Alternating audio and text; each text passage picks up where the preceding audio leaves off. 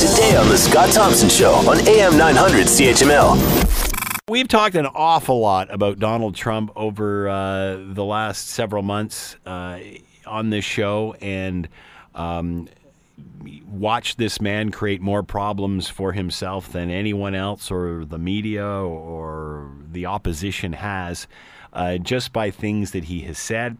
Uh, but again, uh, and I've I've spoke very critical about the president, but I'm I'm very I'm very aware of why he got elected, and I, I still think a lot of opposition parties are unaware of exactly how he got elected, and and rather than understanding that, they're pointing to a person's flaws, which of course there are many.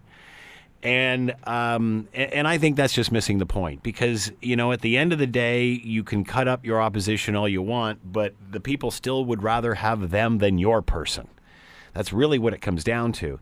And I, I think a lot of opposition parties aren't asking why. And and whether you want to categorize Trump as establishment or anti-establishment or a politician or a businessman or what, I think he was sent to the White House for one purpose, and that was to disrupt. Uh, with that comes positive. With that comes negative. I guess some of the positive is what we're seeing in North and South Korea. I don't. You don't need me to name the negative. Um. So where do we go from here? Where where where where do you take this discussion uh, about this man? Well, all of a sudden we're talking Nobel Peace Prize.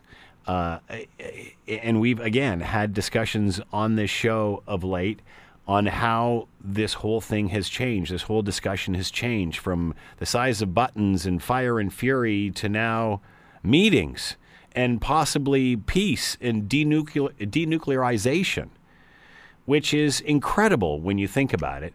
Uh, let's bring in Ryan uh, Hurl, Assistant Professor, Department of Political Science, University of Toronto. Uh, and of course, uh, ask him whether he feels that Donald Trump should get the Nobel Peace Prize. Ryan Hurl is with us now. Ryan, thank you for taking the time. We appreciate this. Uh, no problem at all. Are you surprised we're having this discussion when it wasn't that long ago we were talking about fire and fury? Uh, it's a, more than a little bit surprising. I, I think more so than surprising, it's premature. It's like saying Auston Matthews should be in discussion for MVP after he scores four goals in the second game of the season or something, something mm. to that effect. Uh, this is very, very early, and we're not uh, we're not yet at, we haven't yet reached the stage where every president gets a Nobel Peace Prize. So I think that much remains much remains to be seen. Um, you only have to look back at sort of previous iterations of these kinds of discussions with North Korea, previous agreements, previous talks to see that one can think that you've accomplished a great deal. You can think you can move on to the next stage to some kind of reconciliation, some kind of you know integration of North Korea into the world community, only to have things fall apart.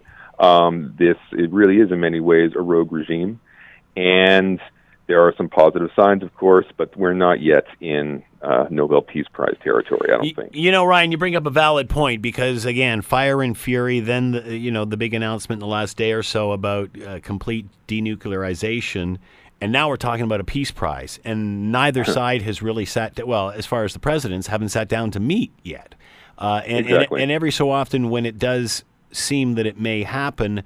Uh, President Trump will throw something out and say, "If I don't like it, I'm going to walk." So, well, I would actually sorry, go finish. No, go ahead. Uh, I was going to say, well, in some ways, that's the attitude I would like Trump to have.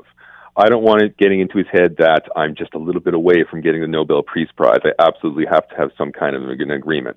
That's when you get manipulated. Want to hear more? Download the podcast on iTunes or Google Play and listen to The Scott Thompson Show weekdays from noon to 3 on AM 900 CHML.